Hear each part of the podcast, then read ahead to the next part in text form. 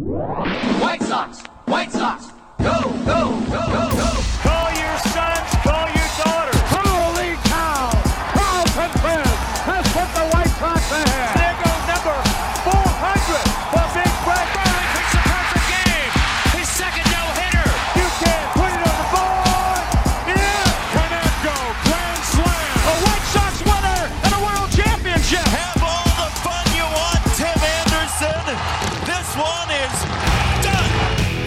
On Socks. Sox. the dynamic duo of Herb Lawrence and Chris Tannehill. Those two are like a tag team, you know? Come with me to the south side of Chicago. Hi, this is Jim Thome, and the best White Sox talk is on Locked On Sox podcast with Tanny and Herb.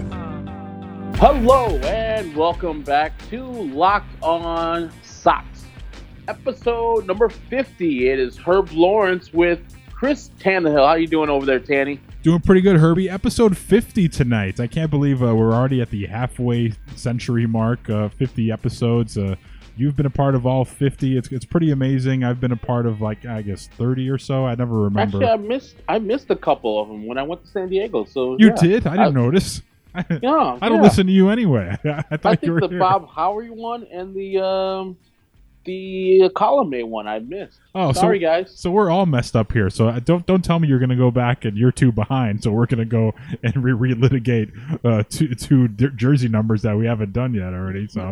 um, So episode 50, the, there's a lot of odd choices in here, and uh, definitely uh, there's an obvious one here. If anyone who listens to the score, uh, you know, just look at my Twitter timeline, and, and you'll have an obvious choice for this one. But before we get to that candidate, um, there's some great all-time relief pitchers on here uh, who had some great all-time White Sox moments, and not really in the the good category. Um, you had Ho- the great, the god, Jose Paniagua, 2003, sported number 50. And I don't remember what the context was. Well, we've talked about him on the podcast before, but it couldn't have Yeah. been for jersey numbers. But he famously, at the end of the 03 season, that, that he made one appearance for the White Sox against the Twins. Uh, he had an ERA of a million, and then he flipped off the fans on his way out the door. It's really you don't get much better than that as a White Sox player, and he's done something that I've always wanted to do is flip off fellow White Sox fans. So Jose Paniagua, uh, number fifty, who knew this whole time? as Brittany McCaffrey calls him, Joe Pe- Bread and Water. So Exactly. yeah, the probably the shortest White Sox career in the history of the team. Um, uh, third of an inning, I think that's all he got. Yeah, Faced like four batters and sucked the whole time. Got released the next day by Kenny Williams. He was so pissed. God damn. But yeah, Jose Paniagua. another one too here that I had totally forgotten about, and 2006, Hmm. Sean Tracy. Yes. What do you remember about the Sean Tracy fiasco, if anything? Sean Tracy is the pitcher that didn't hit a player that Ozzie wanted him to, right? Is that what I'm getting at? Uh, yeah, this like is Sean Tracy is the one that it was a Ranger, right? Yeah, this is, I believe, from Doug Padilla's story uh, from 2006. Um, White Sox rookie pitcher Sean Tracy got into hot water with his manager Ozzie Guillen for getting an out. Tracy was summoned to start the seventh inning and got Hank Blalock to ground out. So yes, Rangers, but getting an out may not have been the reason Tracy was brought in the game. White Sox catcher AJ Pierzynski was hit by two pitches in the game by. Do you remember? Derek Holland. No, no. This is this is predates Derek Holland. Vicente Padilla. Because it's not it's Ah. it's not in the article here. Maybe one was Padilla and maybe one was someone else. Uh, but Vicente, Vicente Padilla, all time d bag and White Sox uh, uh, adversary there for for many years there. Uh, so AJ gets hit twice, and you know Ozzie Guillen summons in this this this kid making his first appearance in the big leagues, Sean Tracy, and he throws two inside pitches to Blalock before getting him to ground out. And after getting the out, Tracy was removed from the game. Guillen slammed a water bottle to the ground when Blalock grounded out, and the manager then brought Augustine Montero into pitch. That's what I said. Augustine Montero. Guillen was then seen in the dugout barking at Tracy, who pulled the collar of his jersey over his head. so it, it really never.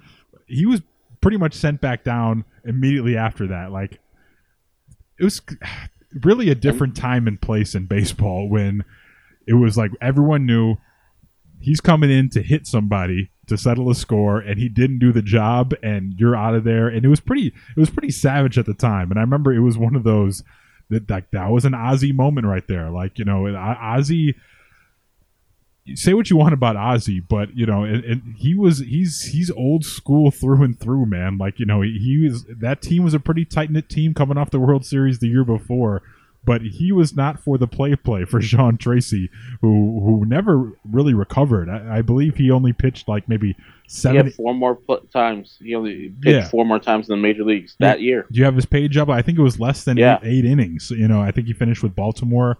It looks like, but you know, he's got the Baltimore cap on. But I think he only he never went to the majors with Baltimore. He finished his last play, his last appearance in the majors was September 26th that year he finished the game versus uh, Cleveland, which got a six nothing victory over the White Sox.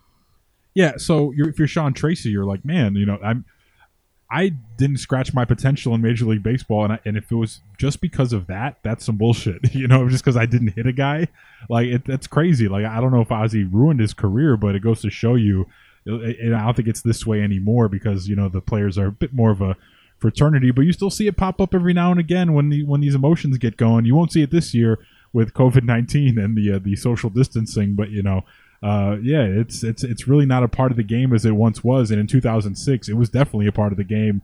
And everyone at the time was just like, yeah, he should have hit him. Like Ozzie was getting after him pretty good, but but the consensus was, yeah, he should have done his job and hit him. Uh, before we get to the uh, to the guy who we're naming the episode after, uh, Thyago Vieira, I thought this is another one of those guys who he was let go by the Sox. Uh, he didn't return with the team this year. I thought I was like, all right, here, here's a find. They they got him from the Mariners. I think I forgot who they swapped to get him, but here's an arm. Coop will fix him. Of course, the the, the time old adage, Coop Coop will fix him. But this guy. Mm-hmm was filthy. He had the goggles on, which is extra style points, uh, but he never quite put it together, and he was never able to harness that stuff of his. I thought for sure this was a guy that they'd be able to you have like in the middle of their bullpen, maybe face a hitter here or there, just someone with nasty stuff uh, that that could get someone out on occasion for you. So yeah, moment of silence for Thyago Vieira.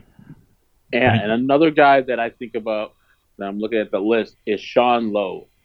Do you remember the Sean Lowe I moment the, that I'm thinking about? The low rider? No, I don't remember one specific moment other than he was on that 2000 AL Central uh, division winning team. But what what moment are you thinking of? it's a time where he picked off Mark Grace in the Cubs Sox game late in the game. Yeah, he was uh, Sean Lowe, a decent pitcher, but I forgot what year it was. I think it was the 2000 year. But, yeah, this is from the LA Times for some reason, but they've got it. This first one that pops up. Uh, the headline is a graceful win for Lowe and the White Sox with Sammy Sosa at the plate and runners at the corners. Sean Lowe moved slightly toward third and then fired to 1st mm-hmm. catching Mark Grace off the bag. Pickoff or was it? And here's a quote. First and foremost, you cannot get picked off in that situation, Grace said, but I think he got away with one. Okay, so he had kind of a, like a slick maneuver over there to first base, and uh, yeah. they, they, didn't call it. Yeah, they that move has been outlawed ever since. So you can't do the fake third, the throw to first thing. But yeah, it was it froze Mark Grace pretty badly. I remember being really hyped up about it because yeah, Sosa was up then. You know, Sosa was still Sosa at the time, and I was like, "This is trouble. We got a reliever in the game late in the game. We want to win this game," and that pickoff uh, led us to the victory. That's a good recall by you. Uh, nicely done there. But so here we are. John Danks, I think, is the one we're all thinking of. But you know, anyone who has he he pitched for the Sox for a lot longer than than I thought, than I remembered, mm-hmm. from 2007 to 2016. So a considerable amount of time, but everyone, of course, thinks about him pitching the blackout game, pitches the game of his life to get the White Sox into the playoffs. The one game playoff against the Twins in 2008. But just an amazing night for the White Sox organization. And we thought it would be, you know, uh, a sort of like a precursor of things to come for John Danks. Not necessarily so. We mentioned on the last episode, gets the big contract, gets hurt, and we, we never really hear from him again, um, you know, after 2016 who I think he had, he had a little stint with the Braves in there too after that, uh, maybe. Um, but it wasn't very long.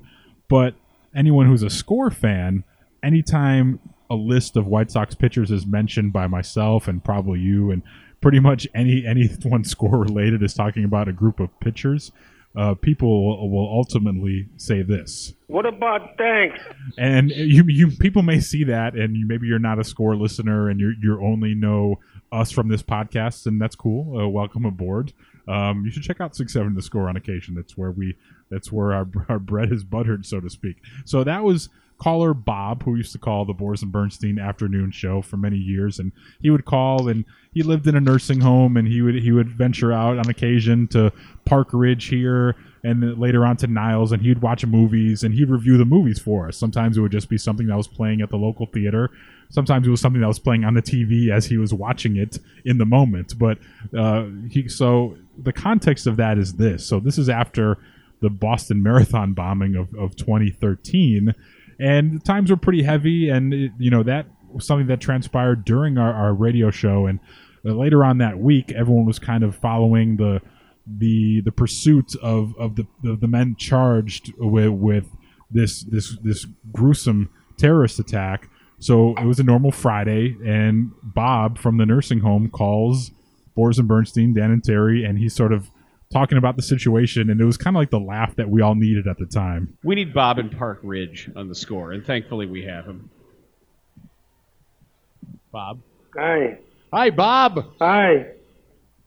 Hi, Bob. What's going on? I heard that one of the terrorists is dead, and they, they uh, yes, they're still looking. They got the one of the they canceled the ba- the baseball game for tonight in Boston, and the hockey game's canceled. You just hmm? did a better job than CNN has done in the last 72 Yeah, hours. I don't know. I got to tell you something, Bob. You have already passed the CNN test. Yeah. You have. Mm-hmm. I think they're on line two. Yep. Wolf Wow. Blitzer and you would make a great pair. I'm telling Well, you that right uh, now, Bob. We love you. What about Danks? Is he going to come back? what about the Bulls? You think they're going to? How far are they Yes. going to go? You're going to beat the Nets and lose to the Heat. Yeah, Terry was right. Obviously, that was 2013. I remember that series fondly. By the way, that Bulls Nets series. We were up in down in Kansas City uh, for that series, slamming beers at Harpo's, slamming Bou- Boulevard Wheat Ales at Harpo's, watching Game Seven, Bulls and and Nets. Uh, was- fun times. But yeah, so that's our guy Bob there with the What About Danks. So anytime you see us mention John Danks or you see like you know a, a Throwback Thursday clip of John Danks, that's who that's that's what people are referencing. So there you go. Just had to make sure that that's out there. So that's now out there in the ether for for you guys and girls out there for the Locked On White Sox audience. So you know what in the hell people are talking about when they say "What about Danks?" for no reason whatsoever. And one quick story about uh, John Danks, Rongey, Chris Rongey, one time invited me out to go drinking in Lincoln or Lincoln Park or Wicker Park, one of the two. And so I met him up at a bar. It was just going to be him, and John Danks is there, and also Lance Broadway and Ooh, Chris Getz. Pick those names up. Yeah, exactly. Those two were on the periphery. They were either married or looking for something else. They weren't into the the boy going out type of scenario with me, Rongey, and Danks. So we saw those two, and they pretty much split up from us early. And then we went to Cans, you know, old school bar that on Milwaukee, I think it was, or Yeah. Milwaukee Damen North area. And Damen, I think I'm- officially, yeah. and I'm paying, you know, I'm about thinking about paying for my brews. And John Danks is like, no, son, no, son, I got all these. Everything that we drinking tonight, I got them. And so Rongey knew that. much- Rongey knows that going in when he's going out with those guys. probably. and so that felt good. Like I'm, John Danks is paying for all my drinks, and then we go to Beaumont's, we go a couple other places. Oh, so did you go to the, Did you go to the store? I mean, the this is like The store, of course, right there. taking on- go in the Rongey circle. I was gonna say, you're, John Danks is getting John Danks and Lance Broadway and Chris Getz are like on the Chris Rongey, Jay Peterman reality tour. You know, going on going on all the Rongey stops. Like, we're gonna guess was Rongey there trying to meet someone, and he and he brought the guy who pitched the blackout game to the bar to meet someone. Yeah, exactly. but this is before. This predates the blackout game, right? This is this had to have been Danks' rookie year, right? I don't know if he if it was. I don't because no one knew him. Like a couple people Well, knew him. he's a White Sox John player. Dix is a regular looking dude. He's like six foot. Yeah. Uh, he doesn't look like an athlete, and so I don't think a lot of people knew him, but they knew he was something because he was you know spreading some money around, and so uh, yeah, he paid for all of our drinks the whole night. And yeah, Chris, of course, was hitting on some random girl. How you doing? And then rubbing her hair. You're looking good today. Things like that. you know, being raunchy. Giving, giving a grown woman who's like a 10, giving her a noogie in front of Yeah. everyone. Like just doing dickhead things that Rongey does. That's raunchy. Yeah. So yeah, that's. Uh, I've always had favorable thoughts about John Danks, even though he wasn't a great pitcher after he got his extension. That's mostly because of the shoulder injury. He never was the same guy. Couldn't get that high 90 fastball back. So yeah, I was a big time fan of John Danks, and even after his exploits, where some of the people got paralyzed at his balcony. I was like, "Hey, Ron, that man didn't do anything wrong because he paid for my drinks that one night." Had to mention that. Way to leave him laughing there, Herbie. Um, Yeah. yeah. So John Danks was he was amazing in that blackout game. I'll, we'll never forget that night. Thank you for contributions, John Danks, to White Sox history. All right, so baseball season. It's opening day tonight, Herbie. Like you know, we got the Nationals and the Yankees tonight from DC. There was some speculation that they wouldn't be playing in DC, and here we are. It's opening day. So coronavirus and all, they made it. So we we all made it collectively. Uh, you know, I don't even want to say that we earned this or we deserve it because you know I do because I've been following all protocols and being Exactly. safe and you know even what you have as well, even with traveling, not being reckless. You know. Not, not going out unless you have to. So we we've earned it for sure, but the country as a whole, eh, eh, not so much. I don't think so. But here we are. It's it's our it's our first annual.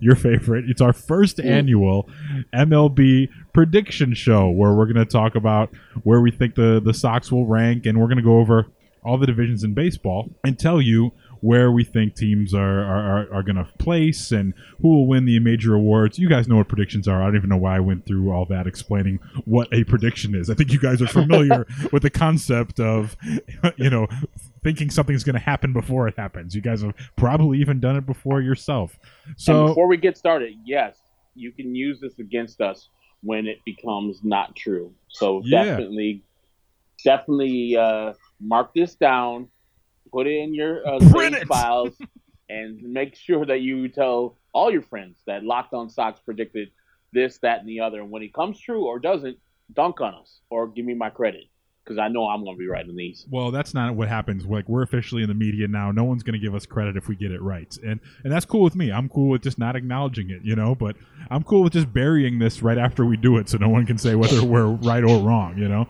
Um, I mean, you're not going to see, at least on my end. I, I, I think we're gonna we're in disagreement. I didn't take an official gander at your 670thescore.com predictions. Um, I, I, I accidentally uh, it, it's it's like you know accidentally like on Christmas morning when you take a glance out and you see your, your presents there like you get up in the middle of the night you see your presents I, I accidentally took a glance at you I saw some of your notable things in there but I, I tried to avoid them as best as I could as we get into the, tonight's episode episode 50 of Locked On White Sox so let's start with the NL East shall we I have the Braves first place and no Yasiel Puig yet in Atlanta. Uh, he tested positive for COVID, so the deal they had with him is null and void. But I think you'll eventually see him in Atlanta at some point once he passes through protocols and, and once he's cleared. And it may take him a little bit. Like he may have to play with the taxi squad because you know he wasn't even in spring training with anyone, so he's had little to no reps with with with any organized baseball this whole calendar year. So I think you'll eventually see him there. I wish you could see him on the south side. We we will get to the Nomar Mazara situation later, uh, but he's not a Brave yet. But they did add Marcell Ozuna, and my whole thing with the Braves is is they have the pitching. Max Fried, Foltzy, you know they they they've, they've got the pitching. I think that's gonna to separate them from teams like the Mets who lost Wheeler, and you have you know the Phillies, which is my wild card winner, one of my wild card representatives. So I have Braves first, Phillies representing the first wild card. I love the the addition of Wheeler. I wish he could have been a White Sox, but it is what it is. They, they say his wife wanted to be in Philly, so enjoy Philadelphia. Um, I I've been flip flopping about this. You're talking about a, a division here where a lot of the projections have everyone except the Marlins separated by only a, uh, a game or two, especially in the short season. But over the course of 162, a lot of places had the Braves sort of separating. But uh, below the Phillies, I have third place the Mets. I've got the defending champion Nationals, who play tonight, finishing fourth, and rounding out the bottom in the cellar, like they're used to, the Marlins. Now, how do you have the NL East shaping up, Herbie? Well, like you, I have the Braves winning the, the NL East this year. We're so agreeable. Like, like they did last year. They are the NL East champions, even though the reigning champions are in that division. Second place, I have my favorite squadron, the Nine Mets. Pitching staff is still lethal. Lonzo coming back for another year. I think they're going to be uh, a 60 game season. It's going to be hard to match those arms that they have out there with New York. Phillies in third place. Um, just not sold on the Wheeler move necessarily. They got some great players out there, of course, Bryce Harper, uh, Rhys Hoskinson, et cetera, et cetera. Um, and in fourth place, I have the I'm lost my track now. Oh, Nationals? I have the the the the reigning champion, Washington Nationals. So we both have the nation- we both have them in, in fourth place. They didn't do a whole lot. Their starting pitching still pretty solid, but I think to me it comes down to losing a, a gamer and a, and a and a and a big boy table uh, superstar like Anthony Rendon. Yeah, losing him is huge. He's a big part of what they do. Not going to have their heart and soul. Ryan Zimmerman, who opted out, that lineup is looking a little suspect. If you look at it, Juan Soto's still there for his first full year, really, even though it's only 60 games of Major League Baseball. So he'll have to carry the load for the team, and I don't see it. And of course, the Marlins bringing up the rear. Exactly. All right, so we move on to the AL East. So we're largely in agreement there on, on the NL East. Like you know, these teams, not a whole lot of separating them. A lot of people are high on the Mets. Uh, I, I guess I could see that, um, but maybe that's just a little East Coast bias in there. Uh, but a lot of people are picking the Mets like that's like the the, the hipster pick for first place in the uh, in the NL East. So we move on to the American League East. I think uh, we're both in agreement here. The Yankees I have in first place. I have them being the best team in baseball with the with the overall best record. I didn't put a win total on that, but I, I could see them, you know, going 38 and 22, something like that. They've got the most talented team in the league. I think, you know, the addition of Gerrit Cole helps them ridiculously, especially in a short season. Uh, no Severino hurts them a lot, uh, but their bullpen is still top tier, and of course. You've got Aaron Judge, who I'll get to in a little bit, and Giancarlo Stanton. They're just going to mash uh, day after day. Especially you, you, you start the season in the middle of summer, and they're just going to rake, I think, and and they're gonna they're gonna coast. Um, despite uh, the the wild card team finishing below them, uh, the Rays. How do they do it every year? It's pitching and defense every year.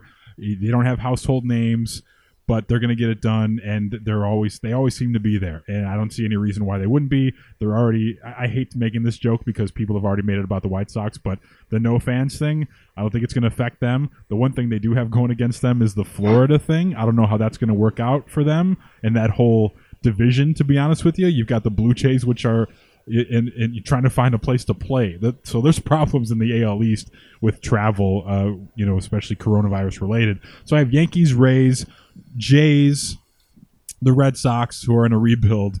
They just lost their best player, Mookie Betts. They traded him to the Dodgers, and we'll get to his big contract in a second. Uh, and then, of course, rounding out the cellar is the Orioles. So I've got Yankees and Rays in the playoffs, and then followed by Jays, Red Sox, and Orioles. What about you for the AL East?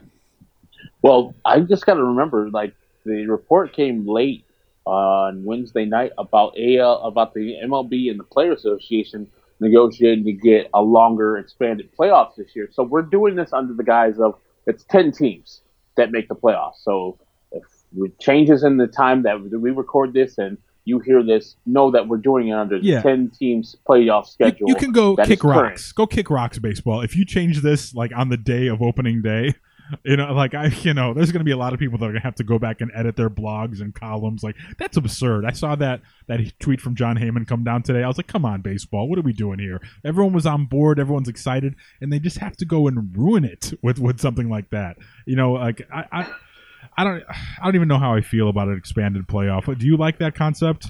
I think it's unfair to teams who have been going under the assumption since this has been re- resumed that this is going to be a 10 team playoff year. And so they're getting people off their team that they think are not ready for it, releasing people, picking up other people under that assumption. With a 16 team playoff, there's a lot more people in contention. So the people you might have dropped before the season, you probably would have kept. So another team that is needing, you know, as we have COVID and injuries this year, might need an extra player that you just dropped because you don't, you didn't think you're going to make the playoffs, or you thought that you're going to make the playoffs, so you don't need this player.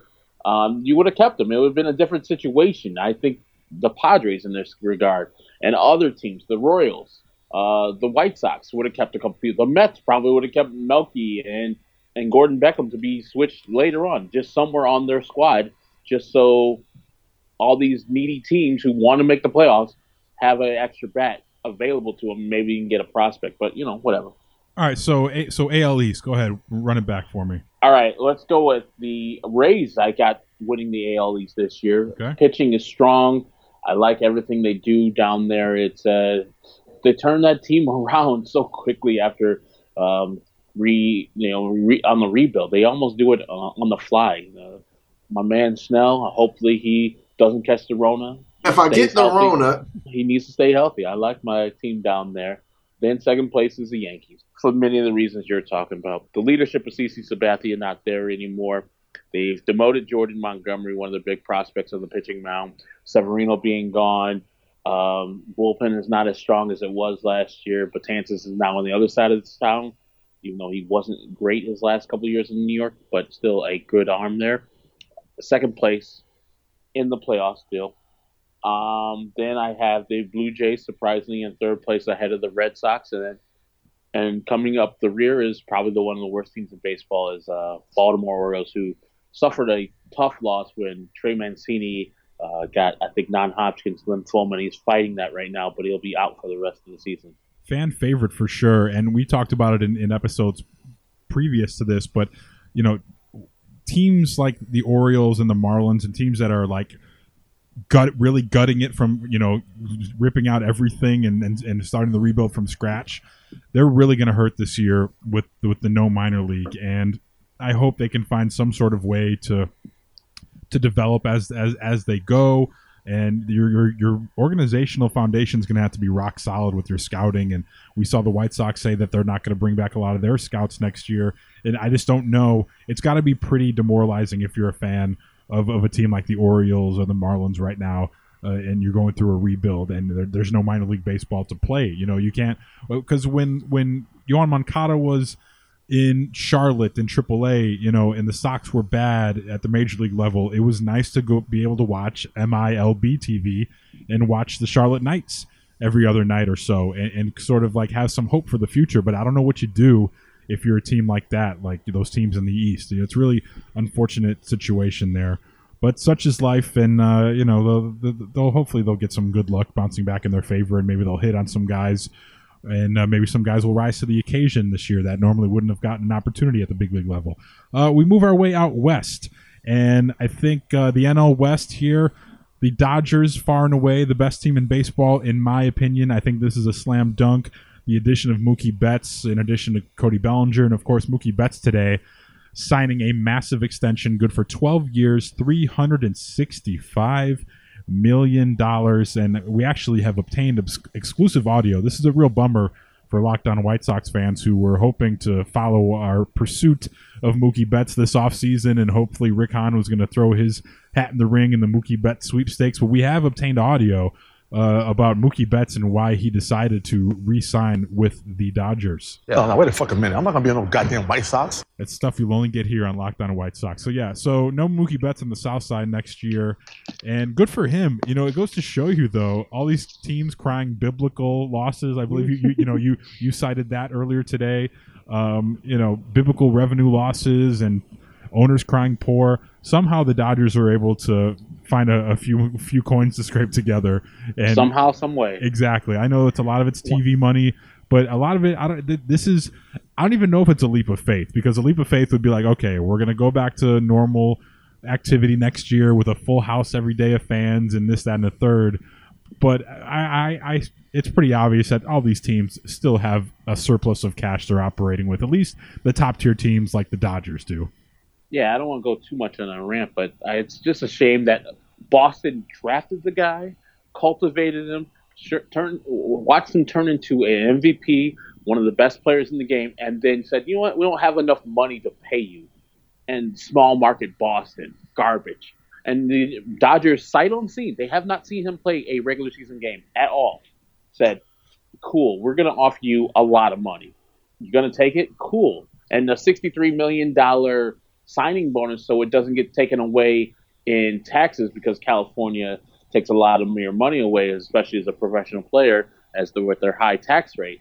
And so he's not a California resident. He got $63 million on the table, on the table. And so, yeah, it's good to see uh, the Dodgers does not cry poor and not mess around.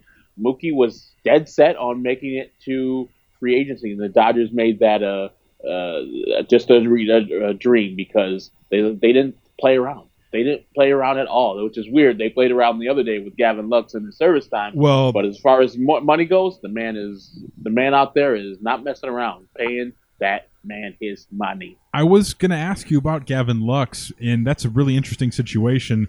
They, of course, optioned him to AAA. He's not going to start the year with the big league club in LA. Uh, there's there's something going on there. They're they're they're keeping his value high I, I think they're still going to be in play. The, the, Dodgers are like us. They're watching the Cleveland baseball team and they're wondering what's going to happen with them and what's going to happen with Frankie Lindor because the, there was rumors about Lindor going to the Dodgers all off season and they just could never make a, a, a package work. But I think that's the only thing that makes sense here with the Gavin Lux situation is they're trying to keep him in a situation. Oh, my lovely daughter just brought me a s'more here. Oh, it's so delicious. So I'll be doing s'more. I'll, what? Yikes. Really? So yeah, oh, uh, I'm gonna I'm gonna nosh on this while you're doing your NL West preview. But yeah, so Gavin Lux, I think they're keeping him down in AAA. He, he would obviously make their team better this year, but they're keeping his value high in case they want to spin him off for Frankie Lindor in the middle of the season. What do you think about that that theory? Th- that makes sense if that is true, but uh, I'm always about teams being a meritocracy. If he's your best player, a little lippy, a little uh, uh, bad work ethic, get him in the major league camp and make sure that the veterans see him and correct the bad the bad habits he might have. And it sends a message down to the rest of the minor league scouts or minor league players. Hey, they're not going to be messing around with me. They're going to definitely promote me if I'm ready for it. So I think it sends a bad message, and I don't like when teams play service time games but to the NL West, of course, the Dodgers. Nobody yeah. in their right mind would not have the Dodgers winning this division. They are clearly the best team in that division, if not the best team in baseball. So after the Dodgers, I've got your Friar Faithful. Thank you yes. for the for the the swinging Friar Ale. It's delicious. Uh, I've got the Padres in second place followed by the Diamondbacks, the Giants, who are kind of I don't know what they're really doing right now, and uh, the Rockies, I think, who are they're, I think they're going to have some residual clubhouse effects with the with the Arenado thing. I think you, you know you'll see him get get spun off at some point. But yeah, I have the Dodgers. That's like sort of like my my upset pick there is, is bringing up the uh, the rear there in the cellar of the NL West Dodgers. So so who do you have after? Sorry, the Rockies. So who do you have after the Dodgers in first place, Herbie?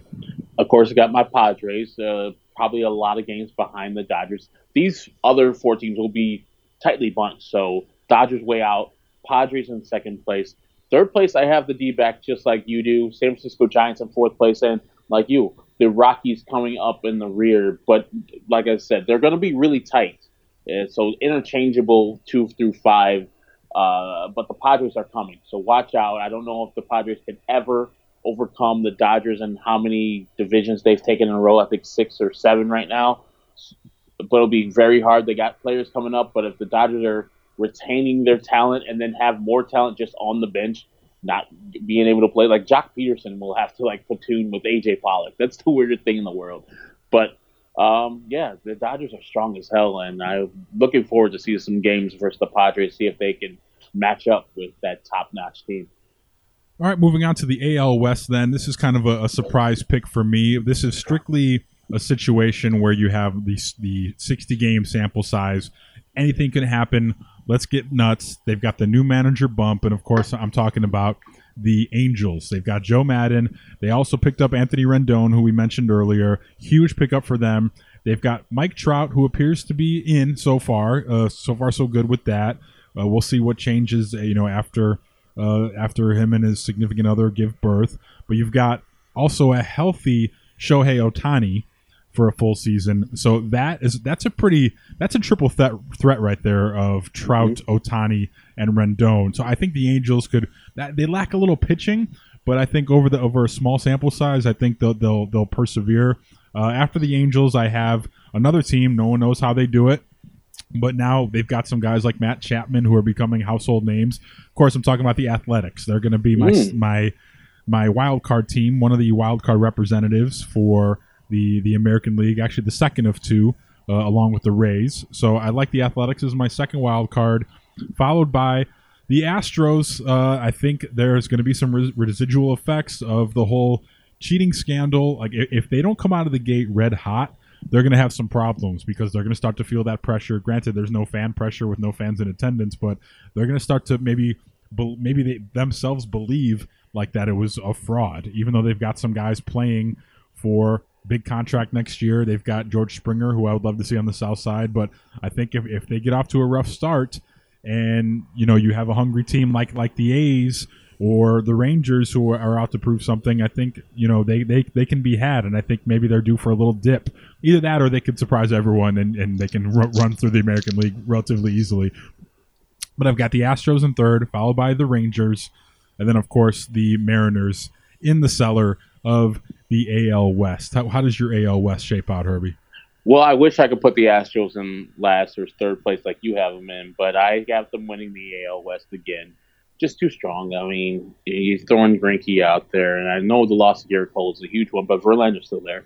Um, think they're a strong team in the AL West, but the team that's going to be nipping on their heels is the guy that you said, and the team that you have is the AL West champions, is the LA Angels. Anthony Rendon is probably one of my favorite players in the game. Complete game, defense is solid, and his bat speaks for itself because he's silent as a as a person, but the bat is very loud. And with Joe Maddon out there, I don't think he'll you know bring any more wins, but he'll just bring some more entertainment and have the guys looser in the clubhouse and the Shohei Ohtani being healthy for 162 and then eventually maybe in the pitching ro- rotation if he could. Um, that'll be a huge bump for them. So they're in second place for me. The Athletics in third place. Um, and then I'm going to go with the Texas Rangers and then Seattle Mariners. All right, so you know a couple minor minor differences there with us, um, but you know nothing uh, nothing crazy. But I think it's about to get crazier as as we move to the Central divisions. Uh, NL mm-hmm. Central. I've got the Brewers in first place. I think that's. I think they're they're the cream of the class, if you will, um, of the Central. They've been there before, done that. Uh, they've got Christian Yelich, of course. They've got the pitching and I, I, think it's their year. I think they're the team to beat uh, going into 2020, uh, followed by my uh, other wild card team for the National League, the Reds in second place. I think they are, with along with the White Sox, one of the most improved teams in all of baseball. They're going to hit because of that ballpark. They've got Nick Castellanos, who gives their lineup a little bit of a, a different look, a little bit of balance, and I, I think they're going to be uh, a team to look out for in 2020 in the Central. And third place, I have them. I only saying their record because I was required to give it to 670thescore.com's Cody, Cody Westerlund today. I have the Cubs in third place at, at an even 30 and 30, uh, just middle of the road. No new manager bump. Uh, I think we know what they are, but when I when I look at them up close, we've seen them a lot recently in the past few days. Um, the pitching, I, I, don't know what you're going to get from Jon Lester. Uh, Quintana's not going to be ready to go when they are. The, the, but that bullpen, I think, is by far the, the biggest question mark for them. And I think they're still going to hit uh, with Bryant, Rizzo, Baez, Contreras, the, the, one of the one of the top tier lineups out there. But that bullpen, they're going to lose a lot of games late, especially with Craig Kimbrel, who does not look good early. So I think the Cubs are going to, you know, those bullpens, man. It's it's the one equalizer that'll take you from a top tier contender to just average in a heartbeat, is if you have an average or below average bullpen. Uh, I have the Cardinals fourth place uh, marginal difference there with with the Cubs, like maybe right around the same record. You could flip a coin on, on, on their placement in the Central, but for the purposes of this, I have them in fourth place. Uh, not able to quite repeat what they did last year. Um, and the Pirates uh, rounding out the cellar in the NL Central. Herb, how does your NL Central shape out?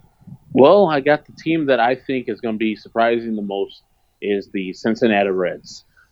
They have improved from top to bottom. Getting the pitching staff that they have, the five they have out there, it's filthy. They have the best pitching staff in the division, and then they add two bats to an already lethal lineup. Adding Mike Moustakas from the from the Brewers hurts the Brewers, and then helps the Cincinnati Reds. And of course, getting Nick Castellanos from the Cubs hurts the Cubs and helps the Reds. And just going along with that team, I mean, Votto had an off year. He's going to be better. You got Eugenio Suarez. He's back. He's going to be doing work. Nick Senzel. I mean, the list goes on and on. They're they got some thump in their lineup right there. And don't even forget about Michael Lorenzen, who is both a pitcher and sometimes an outfielder and a pitcher who actually can hit. So they're in my first place slot in the NL Central. Gonna go second to the Cubs. The record I gave Russ or uh, Cody was 33 and 27. I got them going second place in the NL Central. Just the loss of Quintana, while people don't think it's a lot, he was only pitcher on the Cubs rotation last year that was top 10 or top 20 in both xFIP and FIP, so fielding independent pitching. That's going to be a big time loss when you're going from him to Alec Mills. So they're not going to be the team in the NL Central driver's seat winning division. I got them in second place. Third place, I got the Cardinals, still strong, Flaherty, um, uh, Ponce de Leon. All these guys in their rotation are pretty solid, but I don't think they're ready for the playoffs this year, uh, especially in the short season. I don't think they uh, profile as a good team for this 60 game season. Then the Brewers, then my beloved Pirates. Well, actually, I don't love the team. I love the city and the stadium. That's about it.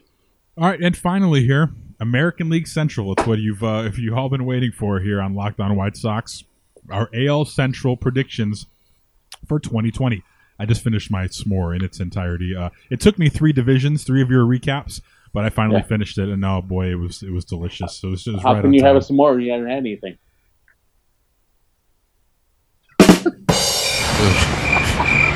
Yikes.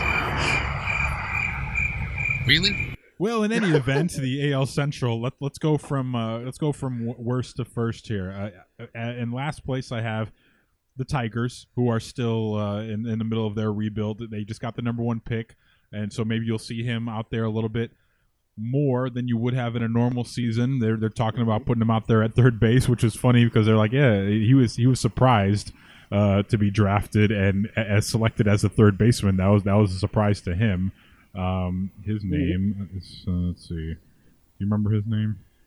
Spencer Torkelson.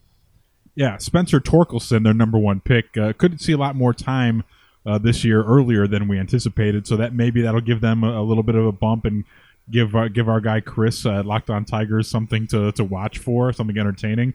But the Tigers still in the midst of a rebuild, and uh, I hope it's a perpetual rebuild, a forever rebuild, if you will.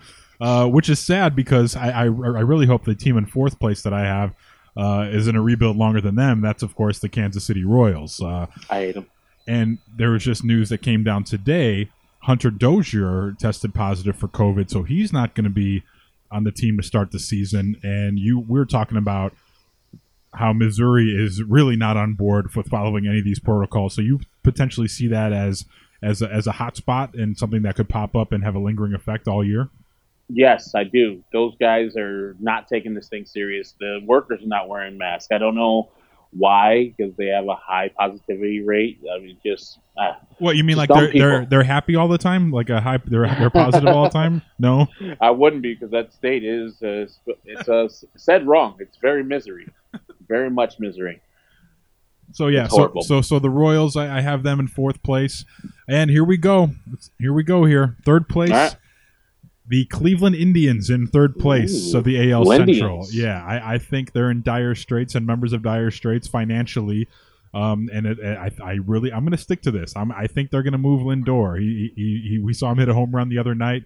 He's going to come out just fine. He's going to come out on fire, and he's going to have a lot of suitors early on. And like we mentioned earlier, I think he'll end up being a Dodger, and he's going to contribute to a, a, a Dodgers deep playoff push. But yeah, but the Indians solid pitching. Maybe you'll even see them spin off some of that pitching as well. Mike Clevinger, and some of those guys, you know, they they, they lost Corey Kluber, so you know we'll have to wait and see what happens with them. uh, Depending on how hot of a start they get off to, and, and a lot of that depends on the next two teams I'm going to mention. But second place in the AL Central. Here we go, Herbie. The Minnesota Twins, second place. So that means first place, returning to the playoffs for the first time in 12 years, your Chicago White Sox, Gene Honda. I have the White Sox winning the AL Central with a with a record. Oh, I don't remember what I told Cody Westerlund. 35 and 25, you told them. Oh, thank you very much for having that handy for me. But yeah, I have the White Sox putting it putting it together, and and, I, and I'll tell you why. On paper, the Twins are a better team. They've been there before. They won it last year. They're the team to beat.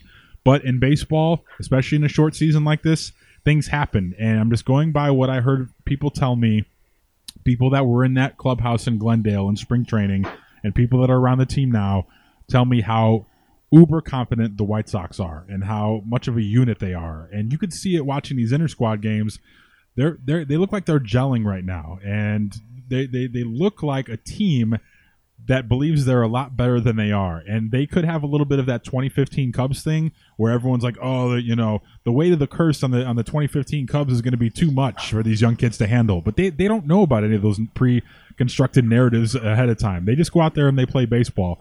And I think with the additions of Yasmani Grandal and Edwin Encarnacion, who we talked about the other night, extending these at bats, getting into the soft parts of these bullpens across the league in the centrals, and there's a lot of bad bullpens in the centrals, uh, more so in that that NL Central, like we mentioned, the Cubs and the Pirates, but there, there's some in the AL too. There's a lot of bad bullpens in the centrals. Uh, you know, you extend these at bats, have professional at bats, combine that with some of the the star power you have with Moncada and Luis Robert, who I'll get to in a second, and of course Eloy. I, I think they're a team that that's young, talented. I think the Sox are going to mash. Starting pitching, a bit of a question mark, and I know that that's one of your issues too. Uh, I think it'll be just good enough. I think Reynaldo Lopez takes a step because of what James McCann said on our radio station. I think Dylan Cease takes a step because of the the credit he's giving to Yasmani Grandal with pitch tipping, with refining his breaking ball. I think Yasmani Grandal is going to make everyone on the staff better, and I think those guys are, are going to take the next steps. Where you know we talked about those things that how do the White Sox get from point A to point B? It's if these guys take a step. We've been talking about it ever since we we we united on this podcast. I think those things happen this year, and the White Sox are able to keep the starting pitching together long enough for, through a 60 game season uh, to succeed and win and get into first place, and then hold on to those those leads in those games because their bullpen will be just good enough. I've got issues with Kelvin Herrera. Um, but uh, but Aaron Bummer in a 60 game season, you can throw him out there every day, and hopefully he'll be just as effective. And Alex Colome, if he doesn't regress, that's a big thing there too. We talked about in the Colome episode, at least I did.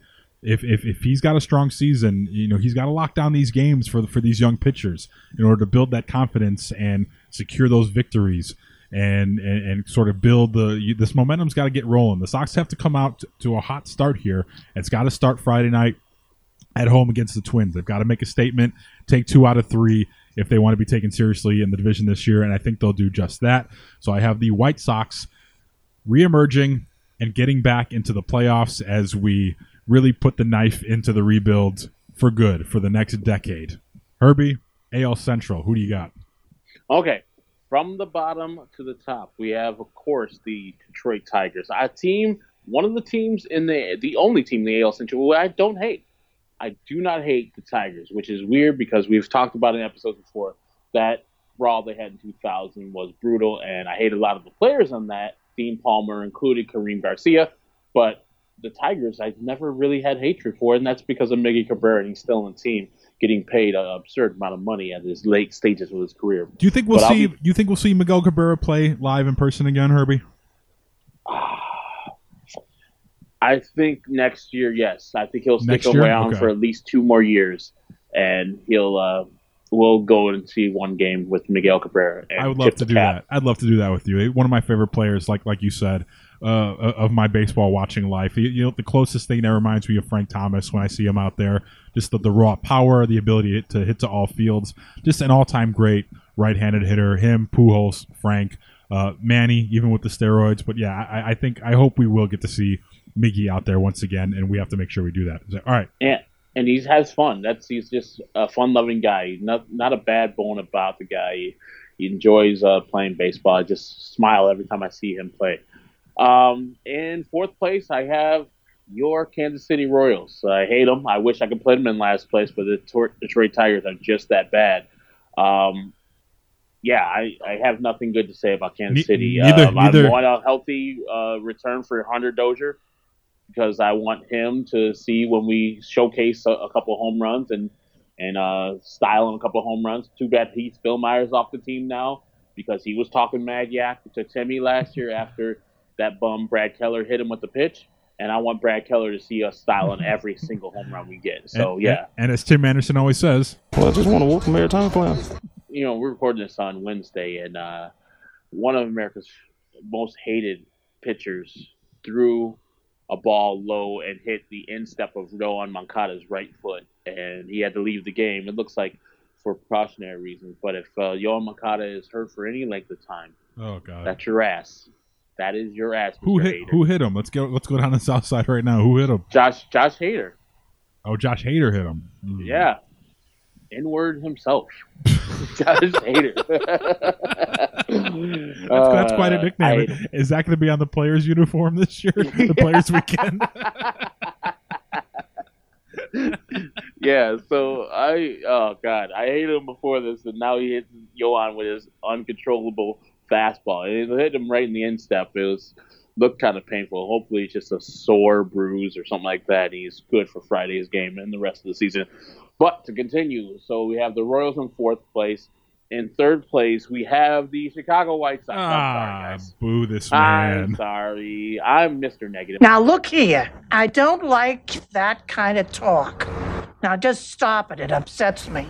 Yeah, uh, 28 and 32. I have the White Sox at Ooh, improvement be- over below, last year. I, I get below 500. below 500. I just think the two teams ahead of them in this division are just so much better. They'll compete late, but I think it will just be too much. Their last seven games, I believe, are against Cleveland and the and the Cubs. I'm not too, you know, I love the White Sox, man. I think their energy and what they're doing is great and it's infectious. And I hope I'm wrong about this, but I think that the Cleveland Indians, who I have in second place, are have a too strong of a rotation, even with the subtraction of the Klubak. When you talk about Mike Clevinger, that guy's a top of the level pitcher, and Shane Bieber is gonna be there eventually. They're- Zach, they're- Zach Plesac, too. yeah, Zach Plesac is the fourth or fifth pitcher on that rotation. Um, and still, Frankie Lindor, Jose Ramirez, they have players out there that are going to do damage with the bat. And I think they're just too strong for the White Sox as of now. And then the hated Minnesota Twins, I have winning the division. And there's a reason why I have them winning division. I'll discuss it later when we talk about the playoffs. Excellent. All right. So the White Sox, I should mention, Bleacher Report had their top 100 list of players. Uh, there are four players from the White Sox on the top 100 list as it stands right now 26 Moncada, 30 Grandal, 38 Giolito, and number 70 Tim Anderson. I think that's that's a little low for Timmy, so hopefully that gives a little chip on his shoulder. So before we get to the uh, to the postseason, uh, let's get out give out some awards here. Let's give out some hardware. Uh, NL Manager of the Year. I've got Joe Girardi. As I mentioned, I have the Phillies uh, in the playoffs as the, the uh, one of the wild card teams, and I just think East Coast team, media darling, Joe Girardi. They, they the love for him is baked in there, especially if they succeed. I think that's a that's an easy manager of the year for him. He's got his binder and he's using analytics and he can't wait to show you. You know, they used to call him Binder Joe and all that good stuff. I think Binder Joe uh, will win National League Manager of the Year. And as for the AL Manager of the Year, if what I say about the White Sox comes true, it's got to be Ricky Renteria uh, bringing this young team uh, up from one of the worst teams to first place. That that's the most logical fit there for the managers of the year. Who do you have at the most important uh, postseason award? Well, David Bell from the Cincinnati Reds will be my manager of the year in the NL. If I say that the Reds are going to be the goods in the NL Central, and I think one of the best records behind the Dodgers in the NL, David Bell has to get that award. Dave Roberts is given a great team, so there's no way he can win this award. He's supposed to win with that team, but David Bell comes through with winning the NL Central. They'll give him the NL Manager of the Year award, and then if we're gonna go to the AL. I'm gonna give it to Kevin Cash. I got the Rays being the AL East Division winner, and it's for the same reasons uh, I gave for David Bell winning the Manager of the Year. The same reasons I'll give it for Kevin Cash because to go through the gauntlet of the AL East and the vaunted Yankees and to take them down and win the division will be a huge coup for them, and go give him the award if he does that. All right, the uh, the rookies of the year, uh, and a big part of the White Sox success this year is going to come down to how well Luis Robert adjusts to big league pitching and how well he can help his his pitchers in the outfield and and I think he will do very well. I think he'll excel, and I think that's why I have him the American League Rookie of the Year for our guy Lou Bob, and that'll be fun to track for our Lockdown Luis Robert episodes if he is the Rookie of the Year, because that means he's doing a lot of good things. And uh, National League Rookie of the Year, I haven't seen this kid play, but I- I'm going to take a shot because anyone that the Cardinals produce is someone that is going to come up and immediately thrive and probably kill the Cubs and the Brewers, and you know, everyone's going to hate him, and they're going to be like, ah, where'd this guy come from? But Dylan Carlson is my pick of National League Rookie of the Year, the the hotshot outfielder for the Cardinals. There, who do you have for Rookies of the Year, Herbie? Of course, Luis Robert for the AL. He's, he's far and away the best prospect. Uh, they have him number three, but I think he's number one prospect in, In your baseball. heart, yeah. yes, um, he's going to get the opportunity to play center field every single day. I think he'll get like 55 games in center field and show what he has in store for the future, of the rest of the AL and the NL Central teams. For the NL Rookie of the Year, it was going to be Gavin Lux, but the Dodgers decided to option him down. He still might be the guy because it might be a short stint. But in his absence, I'm going to go with my Padres and Mackenzie Gore, top pitching prospect out there. He'll be on alongside uh, Dinelson Lamet and the Sheriff Chris Paddack in a stacked, young Padres rotation. So look out for Mackenzie Gore winning the Rookie of the Year in the National League. All right, moving on to the Cy Young Award winners. National League Cy Young, uh, a perennial favorite here, and part of the reason why many people are picking the Mets to do so well is, of course, the Degrominator, Jacob Degrom, Mhm. as Jim Brewer refers to him as the Degrominator. I think he's got the NL Cy Young locked up. Uh, he's he's always, you know, you, you throw Jacob Degrom out there, and he's going to give you a chance to go nine every single time out, and he's one of these few guys. Uh, Andy McCullough uh, did a column recently for the Athletic. You know, polling who are the actual aces in baseball, and he's one of like only three or four guys that's that's an actual ace, and, and I think he's gonna uh, shrug off some early injury. Oh my. God! What happened? Sorry, I'm watching the White Sox uh, Brewers game. Luis Robert goes up to rob a home run from Ben Gamel, uh, and he catches the ball, but the glove goes off of his hand and goes into the stands. So it's a home run.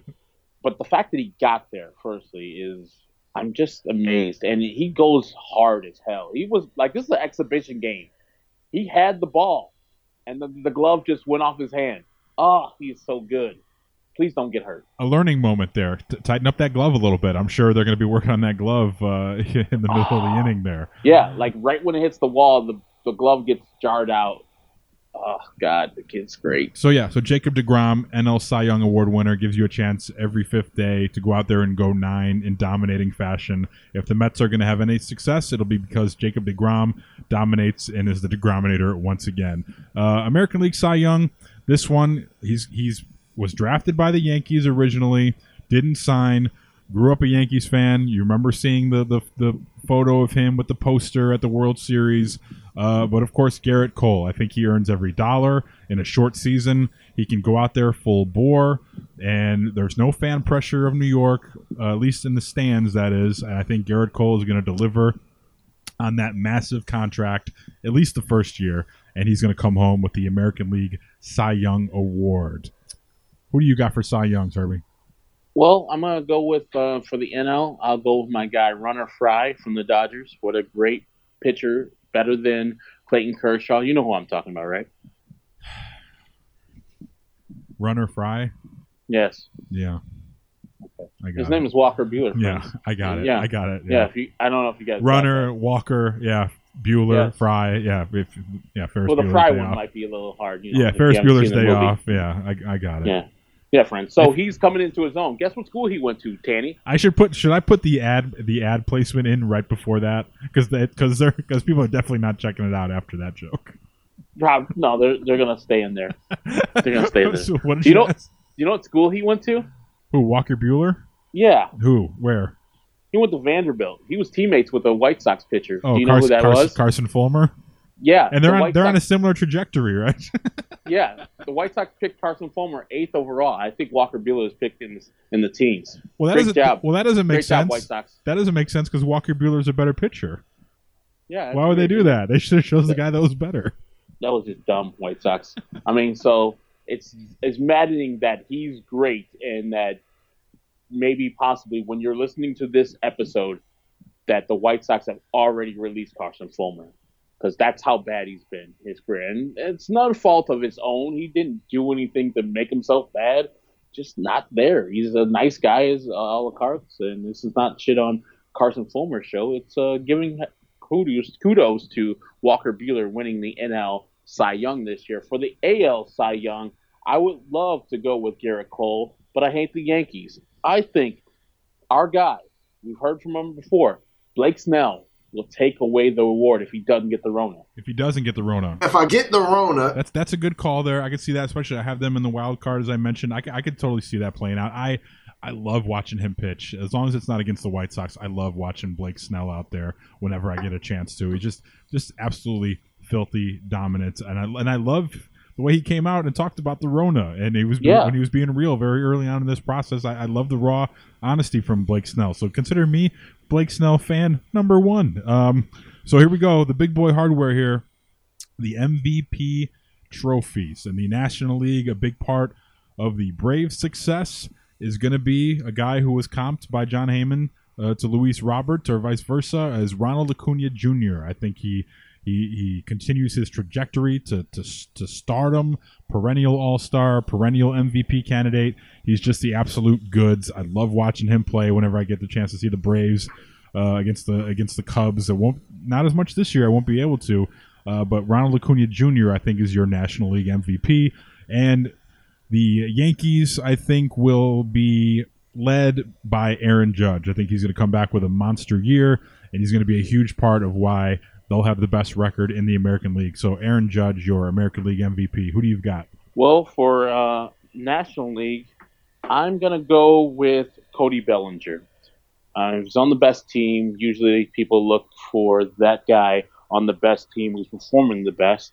And I think Cody Bellinger is even better than his newly rich teammate, uh, Mookie Betts, will be this year. I think Cody Bellinger is just coming into his own as far as talent. He's young, affable, center fielder, steal bases, can get you hits, and he'll be the NL MVP for me. And of course, every year, Mike Trout is the most valuable player, but sometimes they give it to other people. So this year will be another year for Mike Trout to collect his award and put another one on his mantle. So Mike Trout, AL MVP. All right, the National League playoffs. Let's get through this quickly here. I'm not going to get into great detail here, but the wild card game, as I mentioned, the Phillies and Reds. I have the Reds over Phillies, so that'll leave the Reds to take on the Dodgers in the NLDS. In the other series, uh, I have the Brewers and Braves, obviously, and the NLCS. I have Brewers and Dodgers again, a, a rematch on, on two of the uh, powerhouses of the last few years in the National League. Who do you have in the National League playoffs? National League playoffs, I have the Cubs and the nine Mets winning the wild cards. The Mets beating the Cubs in that, and so the matchup, the best team will face the Dodgers will face the Mets, the Reds will face the Braves. I have the Dodgers winning against the Mets and the Braves winning over the Reds, and the Dodgers being the NL representative in the World Series once again. Okay, as far as the uh, the junior circuit, the American League, Ben Johnson's American League. I've got the wild card game, as I mentioned. The it's a it's, it's a very rhymey uh, wild card game. The A's and the Rays, uh, and uh, the ALDS. I have the Rays advancing from that wild card game to play the Yankees uh, in Ooh. the ALDS. And the other ALDS series, I have, of course, the the Angels taking on the White Sox for a little bit of the 2005 uh, playoff matchup, and uh, I, I see it going the Sox way again, as as the Sox will continue to own the Angels in American League playoffs, and then the ALCS will be the White Sox and the Yankees, where leads us to the World Series here. I have the Yankees beating the White Sox in the ALCS to take on the Dodgers in the World Series, and I have the Dodgers finally bringing the trophy. I love LA in seven games, 2020 World Series champion, LA Dodgers. They've deserved it for a long time. They've gotten many bites at the apple, but I think this is their year. They finally assemble all the talent with Frankie Lindor, and they, they, they finally put it over the top and are your World Series champions. Who do you got in the American League, Irby?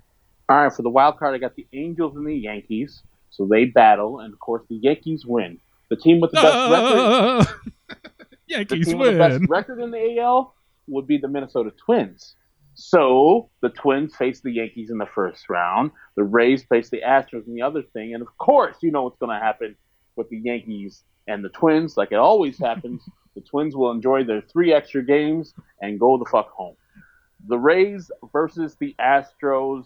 I got the Astros beating the Rays in a hotly contested battle. And then I have the wild card winning Yankees beating the Astros in the ALCS. I'd love the that. Yankee- I'd love that if, if that like if that happened if the Yankees were able to get their revenge that would that would be good television if the White Sox don't make it I'm, I'm here for that sign me up for seven games of that That'll be great. And then, so the Yankees go to the World Series to face the Dodgers, where I also have I love LA winning the championship. all right there you have it the 2020 Locked On White Sox MLB prediction show uh yeah I, I, obviously none of those things will happen but now we have it out there in the ether and we, My meatball girlfriend Courtney says the White Sox are going to win the World Series. finally she's been she's been listening to the smart people well like me uh, I, I- you know i don't have them winning the world series though i i have them taking their lumps then maybe 2021 the white sox advance and win, and win the world series with the addition of george springer in the outfield for them or because now that mookie betts is off the table because I'm rich, biatch! So that there you What about have the it young JLC, Joc Pederson? Yeah, that's an option too. I, I thought of that earlier. I don't know what happens with him now. I mean, that's a, supposedly something we can uh, get to in a different episode, maybe uh, after we break down the White Sox home opening win against the Twins. But the Nomar Mazara situation, we're going to talk about that in great detail. How long it's going to affect the Sox, we'll have to wait and see. But we'll definitely break it down in uh, in episode fifty-one. So that's all I've got tonight, Herbie. All right, Chris. Uh, that is a season preview episode of Locked on Sox, episode number 50. John Danks. Wherever you are, John Danks, thanks for the beers. Thanks for the amazing night with Chris Rongey. Uh, episode number 50, you can follow us on Twitter at Locked on Sox. His is Chris at Chris Tannehill. Mine is at ActorWall23. And if you want to send us an email or comments or suggestions, send it to lockedonsocks at gmail.com. We read every one of them. Doesn't mean all of them are going to be on the air, but we have a mailbag Monday, so get them in before Sunday so we can read them all and ass- ass- assess which ones we need to put into the mailbag Monday episode. Like Chris said, we will be back after the White Sox beat the Minnesota Twins Friday night. So listen in and listen in every single day because we'll have about five episodes per week on Locked On Sox with recaps and, of course, our new segment, Locked On Luis Robert. This episode of Locked On White Sox is brought to you by our friends at CBD MD. Doesn't matter if you're a professional athlete, a stay at home parent, podcaster like us, uh, or you spend eight hours a day in an uncomfortable office chair, whether it's at home or at the office, everyone needs support to make it through the day. Luckily, our friends at CBDMD have an amazing duo that can help you relax, regroup, and recharge when life gets chaotic. CBD Freeze with Menthol is an award winning product that offers instant cooling relief for muscles and joints in a convenient and easy to use roller or shareable squeeze tube. Not to mention CBD Recover, which is a product that combines CBD with inflammation fighting compounds such as arnica and vitamin B6 to give you the support you need where it matters the most.